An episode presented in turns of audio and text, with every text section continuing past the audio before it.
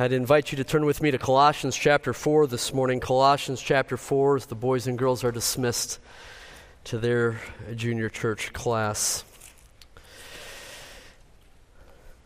Imagine with me that you are at a place of international tourism, perhaps like the Statue of Liberty in New York City, or perhaps, perhaps like the Taj Mahal in Agra, India or perhaps Buckingham Palace in London, England, or maybe even our own Mall of America here in the Twin Cities. And there you're at a place of international tourism. People from all over the world have gathered to that place. And imagine with me that you are eavesdropping on others' conversations. And by listening to their language, you learn something about who they are. Imagine you hear a woman who says, Bonjour.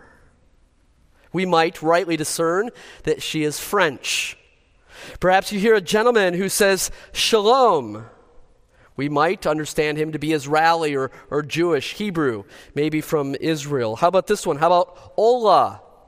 That would be Spanish. Very good. How about this? Good day, mates. Australian. How about you betcha, don't you know? A Minnesotan. All right, this here's one you won't get. How about jambo? Jambo. Anybody know jambo? It's Swahili. It means hello.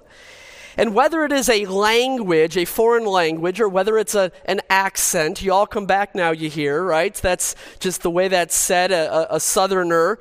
Perhaps it's a verbal expression. We can learn something about someone by listening to their language. I've written there at the top of your notes, since we are risen with Christ, that's Colossians 3, verse 1.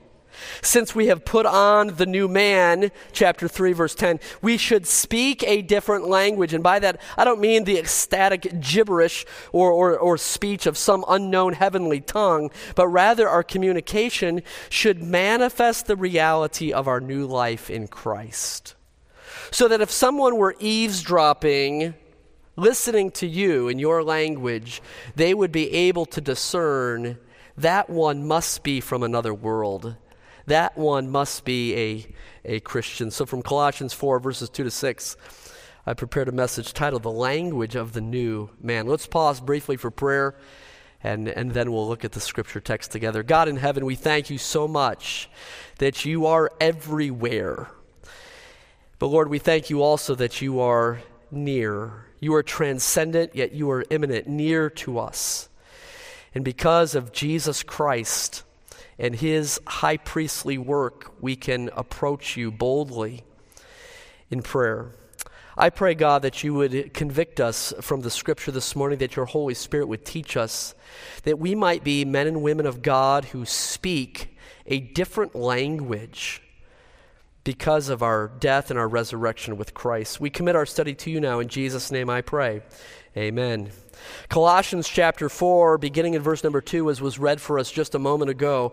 Colossians 2, 4, verse number 2 continue earnestly in prayer, being vigilant in it with thanksgiving, meanwhile praying also for us the language of the new man begins with number one, the language of prayer. Prayer is the most important language that the new man in Christ can learn. It's the most important speech that the Christian can utter. In fact, like the disciples, we ought to plead, Lord, teach us to pray. And here in these verses, Paul gives us a lesson in the language of prayer. Our prayer must first be faithful prayer. Faithful prayer. If you're looking at the scripture, verse number two, the word translated continue earnestly in verse two of my New King James, it may be translated be devoted to or devote yourself to in your English Bible. It means to be courageously persistent, it means to hold fast and not let go. It was the same word that was used of the disciples early in the book of Acts. Acts chapter 1, the Bible says that they all continued with one accord in prayer and supplication. Acts 2, it says that they continued steadfastly in the apostles' doctrine and fellowship and in breaking of bread and in prayers. Acts 6, the apostles made it a priority to give themselves continually to prayer in the ministry of the word. We are called to pray at all times, Ephesians 6. We are to pray without ceasing, 1 Thessalonians 5. Romans chapter 12, verse number 12 says to be faithful in prayer. And this morning I would ask you, how fluent are you in the language of prayer? I would ask you, how frequent are you in the language of prayer? I would ask you, how faithful are you in the labor, persisting in prayer? Now, regarding the importance of this language, the language of prayer, Jesus taught two, two different parables. Now, a parable is a earthly story with a heavenly meaning. You're familiar with that. Turn with me to Luke chapter 18, just briefly. Luke chapter 18, Jesus taught a parable on, on prayer. In Luke 18, verse number 1, the Bible says, Then he spoke a parable to them that men always ought to pray and not lose heart. And, and the story was this in Luke 18 there was a certain judge who did not fear God, did not respect man. Verse number 2, there was a certain widow who kept asking the judge for justice in her case against her adversary. In verse number 3, but the judge was unwilling at first. But after a while, the judge says to himself, I don't fear God, I don't respect men. But, but this widow keeps persisting, verses 4 and 5. And so I will grant her her legal request that she is making in verses 4 and 5. They're beginning in verse 6, Luke 18, verse 6. Jesus said, Hear what the unjust judge said. And shall God not avenge his own elect who cry out day and night to him, though he bears long with them? I tell you that he will avenge them speedily. There's another second parable found just a few chapters earlier. Turn back to Luke 11. Luke 11, after giving his disciples a model prayer in Luke 11, verses 1 through 4, we know it as the Lord's Prayer. Jesus said this beginning in verse number 5, Luke 11, verse 5. He, he says, Suppose you at midnight you go to your friend's door and ask for bread, and your friend calls to the door, Not now. It's late. My door is shut. My children are in bed. Go away. And even though he is your friend, he won't come to the door and give you bread. However, eventually, if you persist by knocking and knocking and knocking, he will rise and meet your need. Look at verse number 9. So I say to you, ask, and it will be given to you. Seek, and you shall find. Knock, and it shall be opened to you. For whoever asks receives, he who seeks finds, and to him who knocks it will be opened. If a son asks for bread, any father among you, will he give him a stone? Or if he asks for a fish, will he give him a serpent instead of a fish? Those are rhetorical questions. Of course not. Or if he asks for an egg, will he offer him a scorpion? If you then, being evil, know how to give, give good gifts to your children, how much more will your heavenly Father give the Holy Spirit to those who ask him? And, folks, I, I, hope you understand the implications of these two parables in Luke 18 and Luke 11. In devoted, persistent, earnest, faithful prayer, God will answer and meet our needs. But you say, but, but, Pastor, in all reality, right? I mean, we, we understand what the, the Bible teaches, but, but the reality is that we have prayed for our loved ones for years and their health is still broken. We prayed for our loved ones for years and their hearts are still hard. I'm not sure that God is listening. I'm not sure that God hears. I'm not sure that God will answer. Well, then I would say this to you Colossians 4, verse number 2 continue earnestly in prayer. You say, but Pastor, I, I believe that God is sovereign and God has already predetermined what will be. He's ordained what will happen. What's the point? My prayer is of no consequence. I would offer you Colossians 4, verse number 2 continue earnestly in prayer. We are called to be faithful in the language of prayer as illustrated in the parables in Luke 18 and in Luke 11. Back to Colossians chapter 4. verse number two continue earnestly in prayer, be persistent, be faithful in prayer. But then Paul says something else being vigilant in it. Being vigilant. True prayer is a alert prayer. It's it's watchful prayer, letter B. And first, of course, I, I, think Paul could speak of physical alertness or watchfulness. You remember in the Garden of Gethsemane, Jesus' disciples were found sleeping. And Jesus asked them, Could you not even watch with me for one hour? Watch and pray. It's the same word that's used there in the Gospel of Matthew as it is here in Colossians 4 2. You, you can't pray when you're physically sleeping. You have to be vigilant, you have to be alert, you have to be watchful. And for that reason, folks, there is no virtue at getting up at 5 in the morning to pray if you're not awake, right?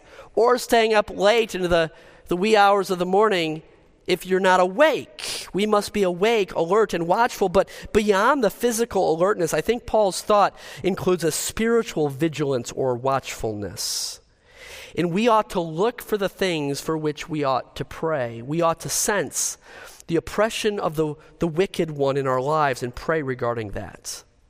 We ought to be sensitive to the promptings of the Holy Spirit, be alert and watchful, and pray regarding those things. We need to be spiritually alert and conscious and watchful. So we're faithful, persistent, we're, we're alert, we're watchful. Then there's a third component of our language of prayer, and that's, that's thanksgiving in verse number two. With thanksgiving.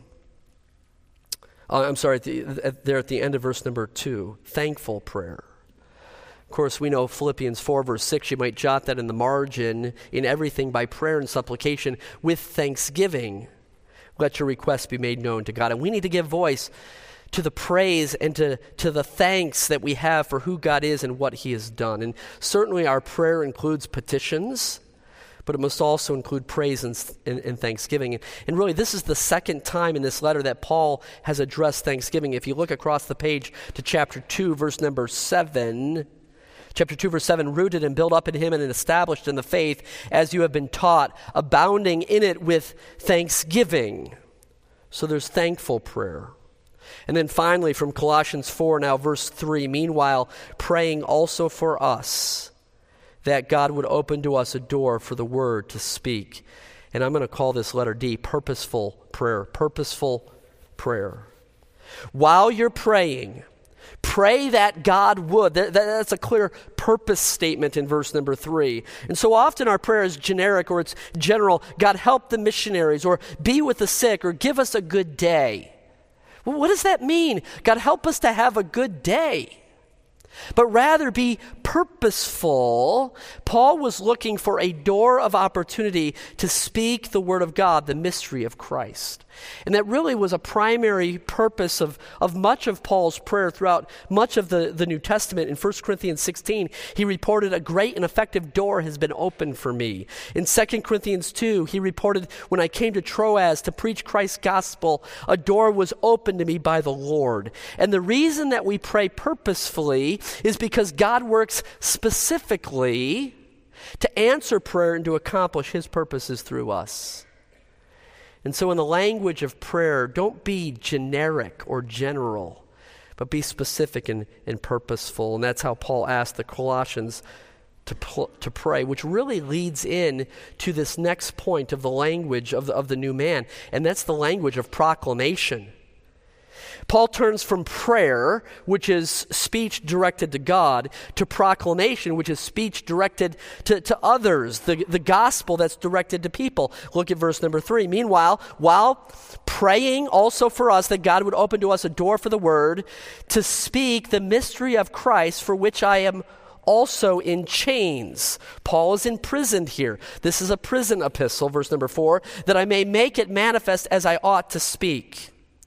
And he calls it the, the mystery of Christ there in verse number three. Now, in the previous weeks, as we've worked through Colossians, we've, we've talked about the mystery. The mystery is Christ in you. Again, look across the page back to chapter 1. Maybe it's a page away. Chapter 1, verse 26.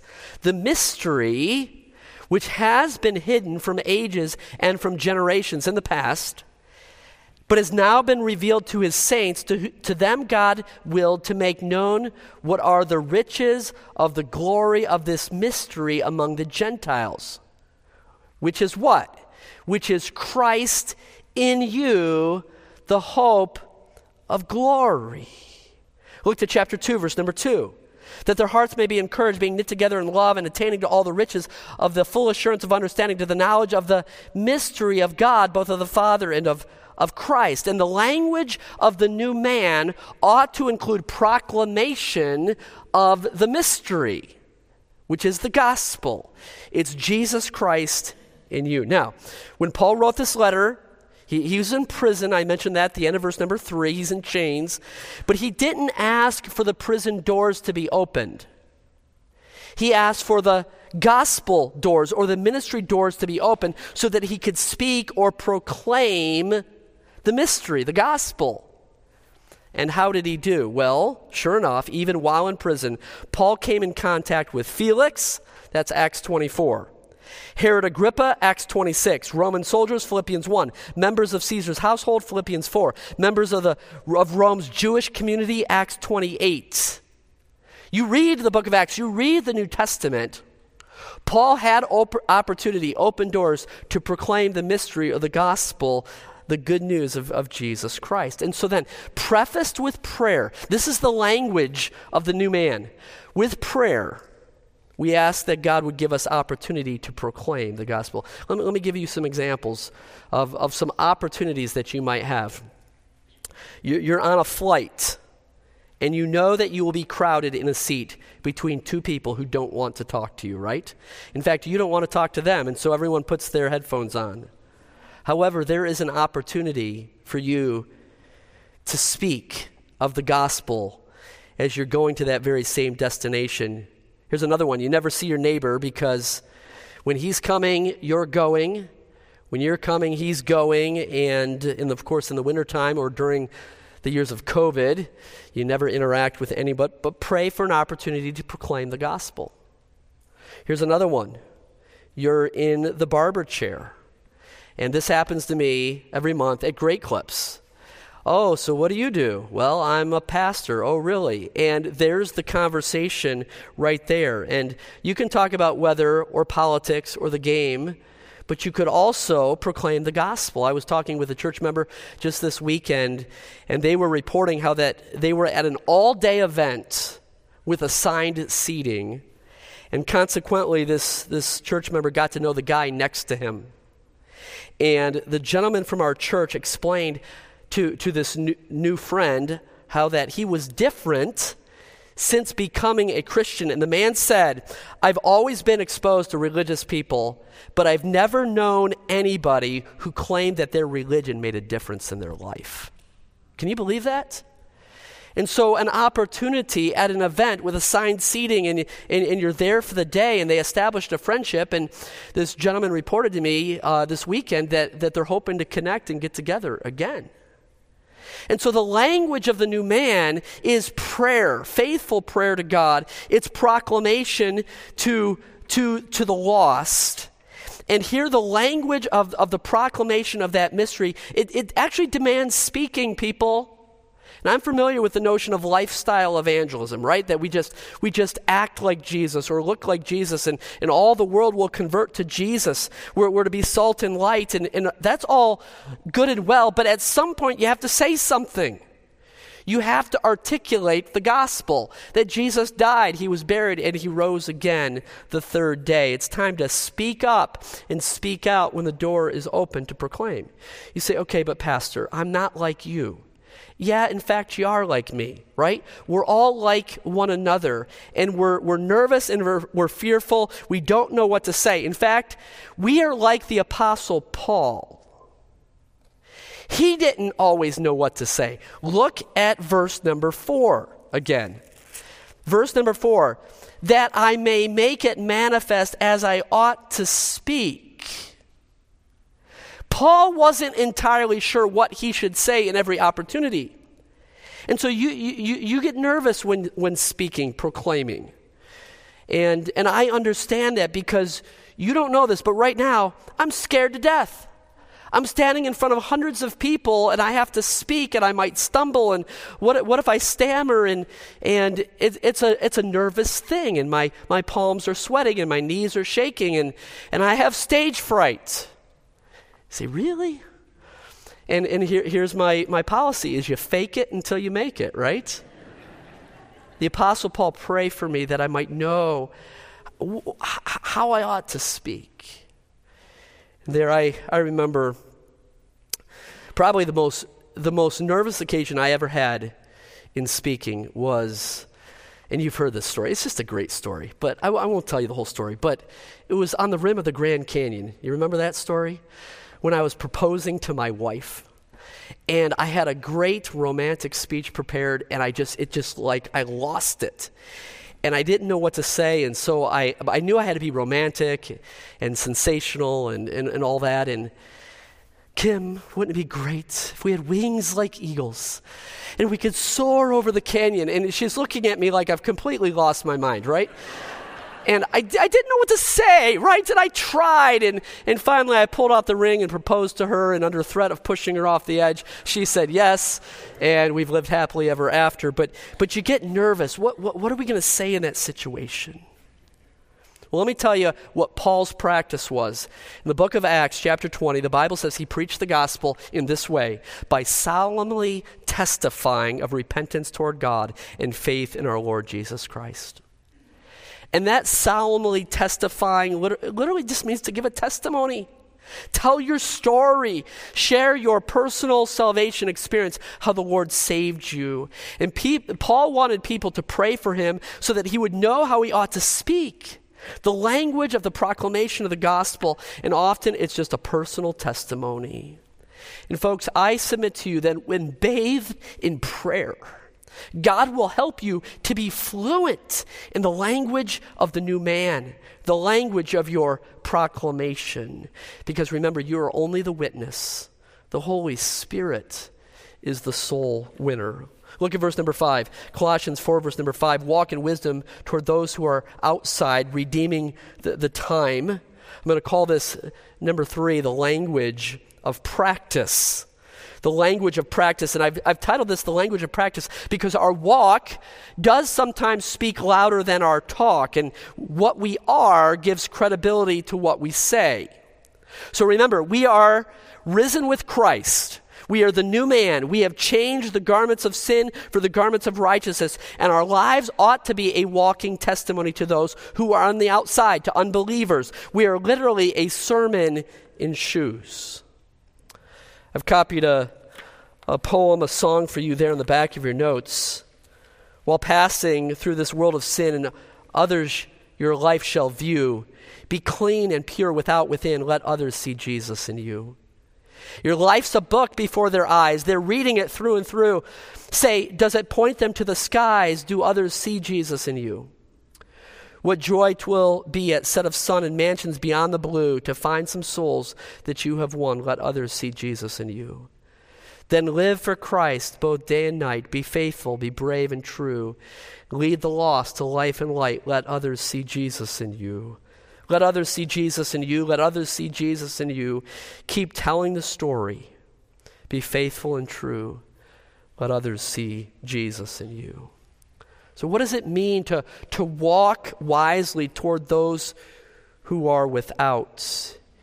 It means that we need to be careful with what we do, to not destroy one's impression of Jesus Christ and the gospel. It means that we ought to have a good work ethic and pay our bills and keep our promises and be kind to our neighbor. We ought to walk honestly toward them that are without. 1 Thessalonians 4, verse number 12.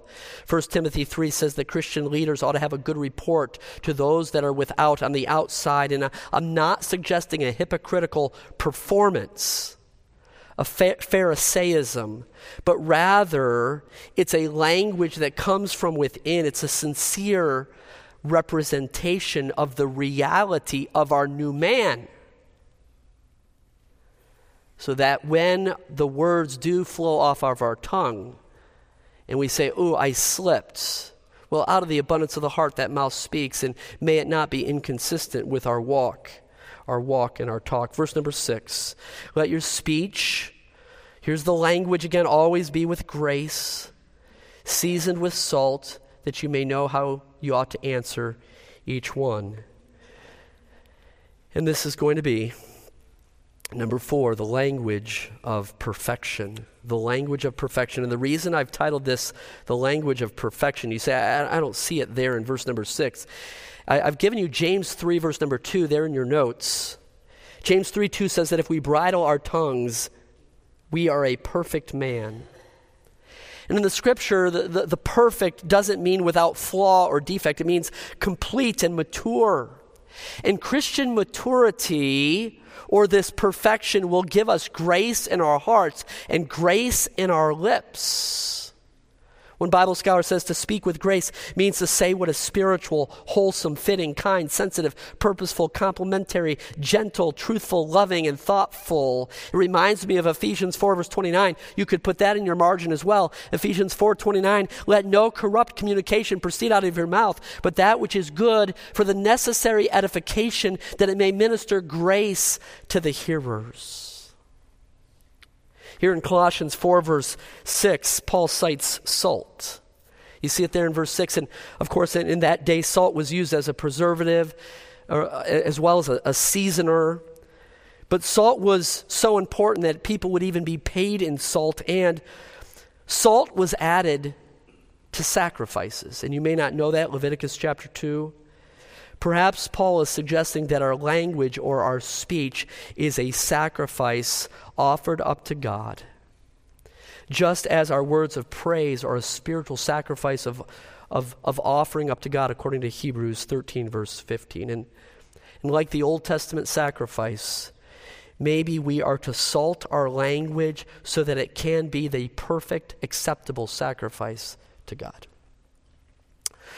Folks, the teaching of the scripture is, is very plain this morning. It's very practical this morning. It's regarding the language of the new man. And you can draw, draw some conclusions about people by the way that they speak, perhaps their accent, perhaps their dialects, perhaps their vocabulary, perhaps their level of education. There's so much we can learn about someone by what they they say. And the same is true for the Christian. And there ought to be something about our language that identifies us as in Christ. And I would exhort you this morning to speak the language of the new man. And may we, with the, the psalmist, pray, let the words of my mouth that begin as the meditation of my heart be acceptable in your sight O Lord, my strength and my Redeemer. Let's pray. God in heaven, I pray that you would put a governor on our mouths. May that control mechanism be none other than the Spirit of God who is dwelling within us. And God, as we evidence the risen life in Christ, as we walk in the Spirit, may our speech, may our language be different and other than the world. If people eavesdrop on our conversation, even this morning in in the church foyer, in the parking lots, over lunch, may they perceive that there is something different about us, that we're not from around here, but that we have been transformed and changed in the likeness of, of your Son, Jesus Christ. I pray, God, that you would be honored and pleased with us in this, for I pray it in Jesus' name. Amen.